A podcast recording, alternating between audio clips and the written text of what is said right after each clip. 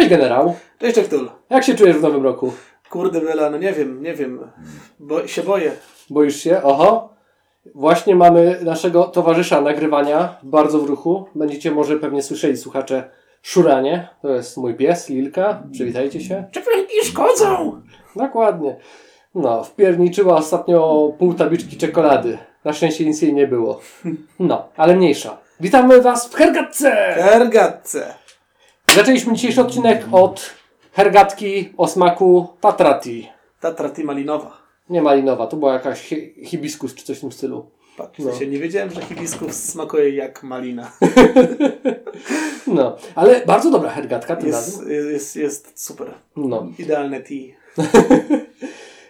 No dobrze, mamy nowy rok, nowy odcinek po tygodniowej przerwie, dwutygodniowej w sumie, bo przez jednego odcinka po drodze nie było, o czym ostatnio wspominaliśmy, o czym będziemy dzisiaj dyskutować. Mam dla Ciebie bombę. Dawaj bombę. Mam bombę.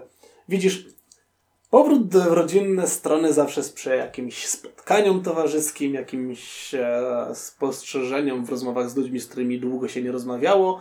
I taką miałem sytuację, że jechałem troszkę dłużej samochodem niż zwykle jeżdżę, bo na co dzień nie jeżdżę wcale. I wskutek tej dłuższej trasy, około półgodzinnej mniej więcej, byłem zmuszony słuchać radia, zwykłego radia, które sobie leci FM, prawda? Mhm. Czego na co dzień nie robię, bo nie mam potrzeby ani odbiornika. To w domu, niby w internecie tak, ale w internecie też są ciekawsze rzeczy do słuchania niż Radio Z, więc... Można podcasty słuchać. Można podcasty słuchać. Więc widzisz, nie zastanawiałem się nigdy za bardzo nad muzyką sensu stricte. I jakbym Ci zadał pytanie, jak myślisz, jak wygląda powstanie muzyki? Ale nie chodzi mi o to, jak wygląda ten proces, obróbka, raczej jak to się dzieje, że muzyka jest nagrywana. Jakie znasz sposoby, by piosenka została stworzona, by zespół został założony, by koniec końców coś do radia, czy telewizji, czy internetu trafiło. No spotyka się jakichś dwóch kolesi, tak jak my tutaj. Jeden bierze gitarę, drugi bierze gitarę i śpiewają o Czerwonym Wojowniku albo Szklance Mleka. Albo Szklance Mleka, dokładnie. To jest pierwsza rzecz, która by mi także przyszła do głowy. Mamy kilka osób, niekoniecznie dwie, czasami może być 6, czasami może być 8, zespoły są różne, no tak. Które jakoś się dogadują, które wiedzą mniej więcej, co chcą nagrywać, i to robią. Ale to nie jest wszystko przecież. Pomyślmy o na przykład szkołach muzycznych, czy szkoły muzyczne, na przykład takie kolędy. No, nie wyobrażam sobie, żeby ktoś się spotkał, tak, o, słuchajcie, mam pomysł, założymy kapelę i będziemy grać kolędy. No nie.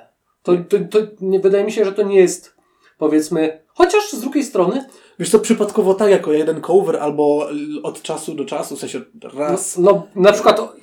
Grasz sobie jakiegoś tam rocka i wydasz płytę kolęd. Bo tak chce Budka Suflera. Albo Trollfest. Tak, ale zauważ, że są też te wszystkie koncerty, czy to, dajmy na to, tego Piotra Rubika, który mi akurat przychodzi do głowy, czy inne. Takie, które są też profesjonalnie zrobione, ale one, wydaje mi się, nie są aż tak spontaniczne jak podstawowa muzyka, no bo ktoś musi zebrać tych ludzi, ktoś musi skontaktować się ze szkołami muzycznymi, z, nie wiem, operami, czy gdzie tam muzycy są skonsolidowani, ale też jest to jakoś tak naturalne. Dawaj dalej, co jeszcze? W sensie... Dalej, co jeszcze? W sensie... Co może stać za powstaniem piosenki? Jakie relacje międzyludzkie mogą doprowadzić do tego, że płyta zostanie wydana? Jakie relacje? Nienawiść. Relacje albo sytuacje. Może sytuacje?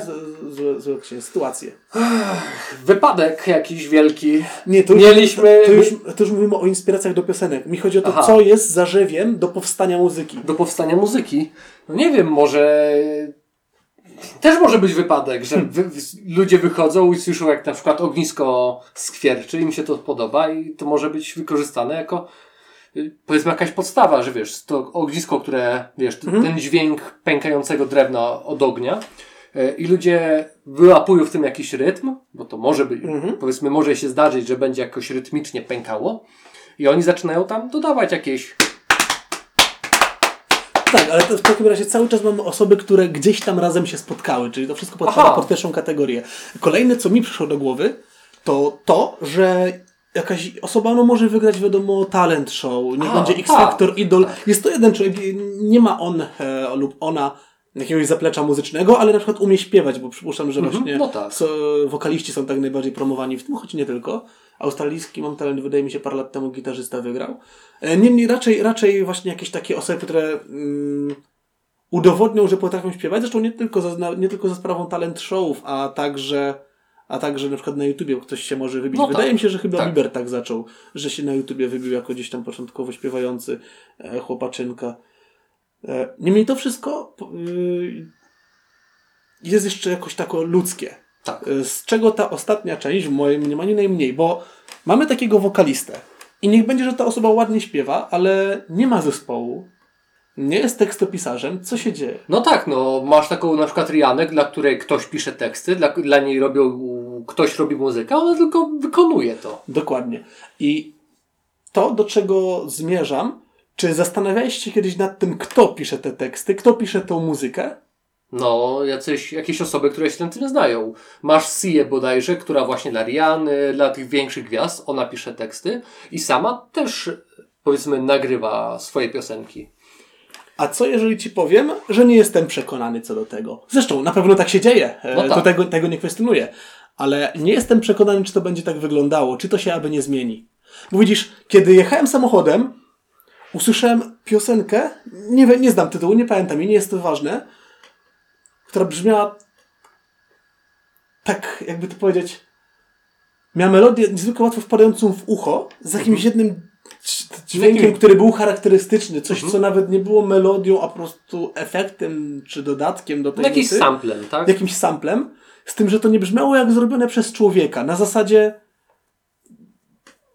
nie brzmiało to jak coś, co zostało napisane z potrzeby wyrzucenia emocji czy zbudowania czegoś, a raczej jak coś, co zostało skonstruowane. Taka rytmika, żeby dało się tańczyć, taki dźwięk, żeby wpadło w pamięć i powiedzmy takie tempo, żeby coś tam. A tekst może być dowolny. Hey girls, we run the world, yeah, yeah. Super. Dokładnie. Żadnej w tym ambicji, żadnego w tym czegoś. Brzmi jak karmienie sztucznej inteligencji. Do tego właśnie zmierzam. Zaczynamy mieć wrażenie, że coraz więcej muzyki, którą słyszymy, albo już jest całkowicie przez sztuczną inteligencję pisana, albo przynajmniej częściowo, albo przynajmniej od czasu do czasu.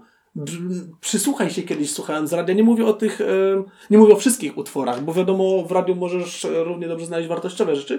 Chodzi mi o tą muzykę taką najbardziej popularną, tą taką, która nawet nie służy wypromowaniu jakiejś osoby, która jest za tym utworem, a po prostu coś, co sobie leci, gdzieś tam mruga. I zacząłem się zastanawiać, co jest feedem dla tej sztucznej inteligencji, co jest w jej wrzucane, w jaki sposób, żeby to się jeszcze bardziej sprzedało. Jak myślisz? No, pewnie muzyka klasyczna. Nie. Bo tobie chodzi jako feed, w sensie to, czym karmimy sztuczną inteligencję, tak. Żeby wypluła coś. Żeby coś pluła, tak. Nie wiem, dźwięki rozpłodowe jakieś. Wiesz co, nie, raczej myślałem o czymś, jakbyś ty miał, może tak, nawet nie jako technik, a jako ktoś, kto ma sprzedać produkt, co byś wrzucił w tą sztuczną inteligencję, żebyś miał jak największe prawdopodobieństwo tego, że sprzedasz wynik końcowy. No, zapewne jak najwięcej hiciorów bym tym karmił, żeby widziało jakieś podobieństwa i później na podstawie tego coś zrobiło. No. I jakbyś dobierał te hity?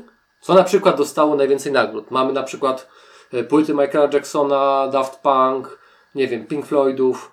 Coś takiego, co powiedzmy trzyma naprawdę wysoki poziom. Tak, to jest jedna z rzeczy, ale jest jeszcze inna metryczka, która także wydaje mi się może być takim feedem. Ilość odsłuchań. Tak. Czy to z YouTube'a, chociaż YouTube może być problematyczny, bo nie tylko muzyka, ale także kanały tematyczne, filmy, trailery, różne tego typu. Ale to można zawężyć do jakiegoś Vevo czy coś w tym stylu. Na przykład, i to jest jedno. Druga rzecz to jest Spotify. No. A też gigantyczna baza. Nie wierzę, że nikomu nie udostępniana, chociaż jak sam szukałem, nie udało mi się znaleźć. Ale oni... Znaczy nie udostępniają jakieś tam statystyki, ale jakby do czego dążę? Widzisz, po tym jak przeleciał ten kawałek w radiu... który mnie skłonił do tej refleksji, poleciało coś jeszcze innego i to, co poleciało, to było wydaje mi się, że można by to nazwać coverem, ewentualnie remixem, choć bardziej adekwatne słowo to profanacja Time to say goodbye, na pewno kojarzysz ten stary, piękny utwór operowy. No, ma te swoje elementy operowe. Wykonała go tenże cover Nicky Minaj z kimś jeszcze.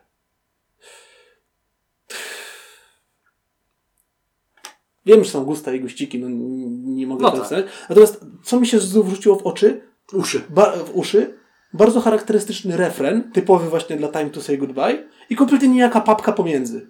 Całkowicie do zapomnienia. I tylko właśnie przez ten troszkę zmodyfikowany, ale jednak od razu rzucający się w uszy znany motyw spowodowało, że zacząłem się zastanawiać nad tym jeszcze bardziej, czy ktoś nie podjął się już próby wykorzystania sztucznej inteligencji, bo widzisz, są utwory, które są popularne, ale nie dlatego, że całe wpadają w ucho, a mają jakieś fragmenty, refren, może solówka, może jakieś przejście. I teraz jak dobierać te fragmenty? No powiedz. Jaka jest najbardziej popularna aplikacja pobierana w grudniu 2018 roku? TikTok. 15 sekund, w którym nagrywasz się, jak udajesz, że śpiewasz lub podkładasz muzykę pod swoje czynności po to, żeby wrzucać to ludziom. Myślę, że tu jest pies, właściwie kamień węgielny, a właściwie gwóźdź do trumny przemysłu muzycznego, jeżeli chodzi o przemysł jako coś rozwojowego, jako coś kreatywnego. Bo jeżeli maszyna nauczy się, co się ludziom podoba, to będzie modyfikować te same standardy, które już są, ale nie stworzy niczego własnego. Boję się tego. Ale w pewnym momencie wszyscy będą żygać tym samym. Na przykład ja bardzo, lubię Canon D. Kojarzysz ten utwór? Może. Jest dosyć specyficzny. Okej. To za chwilę puszczę. Ale w pewnym momencie, jak już powiedzmy, w pewnym momencie, gdy w którejś tam innej piosence słyszę elementy Canon D, które są wykorzystane, takie dosyć znajome nutki, puszczę to w tle, żeby słyszeli słuchacze, na pewno wszyscy kojarzą, to po prostu już mi się przejadło, już było to za dużo. W tej chwili jak słyszę Canon D, nawet oryginał, to już mam dosyć.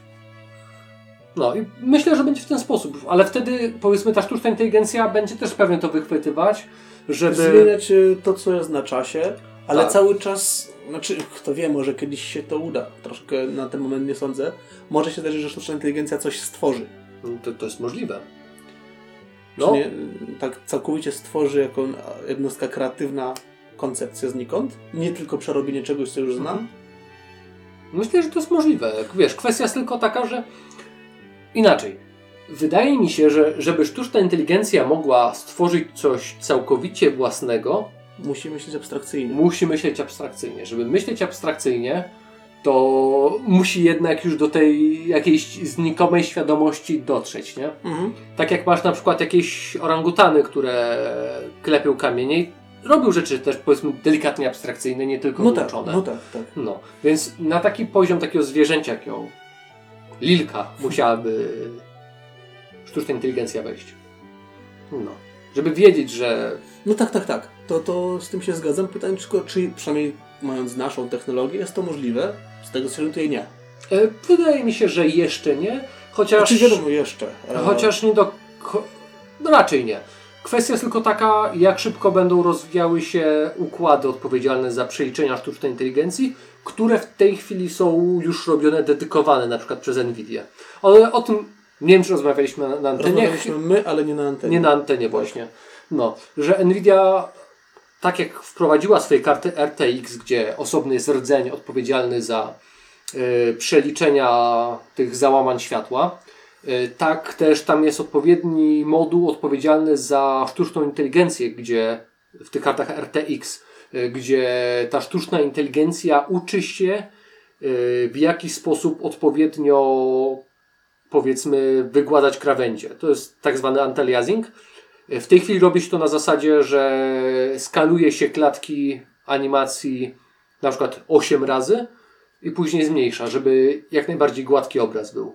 A sztuczna inteligencja nie potrzebuje tego skalować, tylko z samego faktu nauczenia się potrafi to zrobić o wiele optymalniej. W sensie w bardziej skończonym czasie. Że coś na przykład nie zajmuje jej czasu wykładniczego, tylko już bardziej liniowo, ewentualnie w ten sposób. No, ale to są już zagwozdki takie czysto techniczne, nie? A myślę, że nie wszyscy nasi słuchacze są techniczni. Ja nie jestem. No właśnie. No, ale z samego faktu, że powiedzmy w tej chwili bardzo szybki jest rozwój tych kart do sztucznej inteligencji. Sam dedykowane karty z serii Turing od Nvidii, które są czysto do sztucznej inteligencji. To robi wrażenie, że ludzie będą mogli już powiedzmy na własnych kompach tworzyć takie rzeczy, nie? I tu nie chodzi nawet o te RTX, tylko właśnie te karty z Turinga, gdzie po prostu wpychasz i możesz na tym przeliczać sobie, karmić tą sztuczną inteligencję, żeby, nie wiem, znalazła Ci jakieś rozwiązanie problemu, nad którym się głowisz. Co jest tam najbardziej optymalne? Czy kupić taką kartę graficzną, czy taką? Czy kupić taki procesor, czy taki? Czy kupić psa, czy kota? Wszyscy wiedzą, żeby nie kupować psów, tylko brać koty ze schroniska. A koty to głupie są. Koty są głupie. I akurat w moim domu, dzisiaj gadałem ze swoją mamą, i w moim domu rodzinnym koty zrzuciły papugę z klatką na ziemię. Co prawda papudze się nic nie stało, ale koty... Ale ziemia ucierpiała. Ziemia ucierpiała. Koty szkoda, że nie ucierpiały. Powinno ich przygnieść. No, ale mniejsze. No, ale tak, to mnie zaciekawiłeś, ale wiesz co, rzeczywiście... W mojej głowie cały czas rodzi jedna rzecz, zostawiając to z tym, co ty mówisz. Mhm. Są obszary, gdzie rzeczywiście sztuczna inteligencja jest nie do zastąpienia przez człowieka. Kwestia obliczeń na sekundę, kwestie hardotechniczne. Ale czy muzyka jest, czy ten obszar kultury jest tym, gdzie ją widzę? Ja właśnie troszkę mnie to niepokoi na zasadzie gdzie, ale właśnie w sztuce dopatruję się, żeby przede wszystkim człowiek. Sztuczna inteligencja w niej niech będzie co najwyżej ciekawostką. A tak jak bodajże w listopadzie, może grudniu, sprzedano pierwszy obraz przez sztuczną inteligencję zrobiony. Teraz nie pamiętam nazwy, ale nie ma znaczenia. To z człowiekiem takim, co... Tak, dziwnie wypaczona twarz człowieka, bo to też nie było stworzone przez sztuczną inteligencję, tylko kilka tysięcy obrazów zostało właśnie w feed wrzuconych. No i to, co wyszło, to było po prostu jakaś tam, nazwijmy to, średnia z tych wszystkich obrazów. No, ale tak. I jako takie ciekawostki, tak. Z tym, że wydaje mi się, że właśnie malarstwo czy sztuki graficzne będzie trudno komputerom się przebić w obszarach kreatywnych. Mhm. W filmach właśnie obejrzeliśmy przed samym nagraniem film Sunspring. Też kilkaset filmów... Dużo filmów było wrzuconych, żeby nakarmić sztuczną inteligencję, która później zwróciła... Scenariusz, który zaryzykuje stwierdzenie, nie miał większego sensu. Nie miał. Też nie czułem tam, że był jakiś sens. Myślę, że więcej temu sensu nadawała gra aktorska, której sztuczna inteligencja nie może raczej zastąpić. Bo jednak tutaj musiał człowiek zadziałać, żeby to zinterpretować w jakiś sposób. Scenarzyści musieli i scenografowie, tak? Musieli jakoś nadać temu tekstu jakiś sens ruchami ludzi, emocjami, mimiką, wszystkim. Tak, ale tu masz rację. Tak samo raczej, wiesz, muzyka filmowa jest możliwe według mnie, żeby karmiąc sztuczną inteligencję muzykę filmową utworzyć. Bo ona też ma opierać na prostych emocjach, żeby widz wiedział, kiedy się bać, a kiedy... Dokładnie, więc takie rzeczy raczej mogłyby być... To są rzeczy, które by przeszły w ten sposób. Ale z drugiej strony w sytuacji, kiedy mówimy o czymś, co ma na przykład, nie wiem, jakieś emocje głębsze jeszcze wzbudzać, nie? Jakieś teksty głębsze, czy to jakaś muzyka, która ma wywołać ciarki, to jednak według mnie potrzebna jest ta dusza ludzka, żeby to... I boję się, że dusza ludzka jest droższa niż skrypt. A to racja. To racja. Więc jeżeli moje przypuszczenia się potwierdzą, może nas czekać po prostu zalew, co tu dużo mówić, badziewia. W tej chwili już masz zalew badziewia. Pomyśl sobie, że nie. Że to jest dopiero troszkę powiększony koryto, powódź dopiero przed nami. No dobra, ale inaczej. Powiem Ci w ten sposób. Ale czy obchodzi Cię to, co jest puszczane w radiu? Wiesz, muzyka? Co? Radio ma szumić. Radio ma szumić tak naprawdę. To prawda, jeżeli chodzi o to, że rolą radia jest bycie tłem, zgadzam się całkowicie. Problem polega na tym, że... Przynajmniej problem, obserwacja moja jest taka, że radio często jest... staje się pożeraczem uwagi.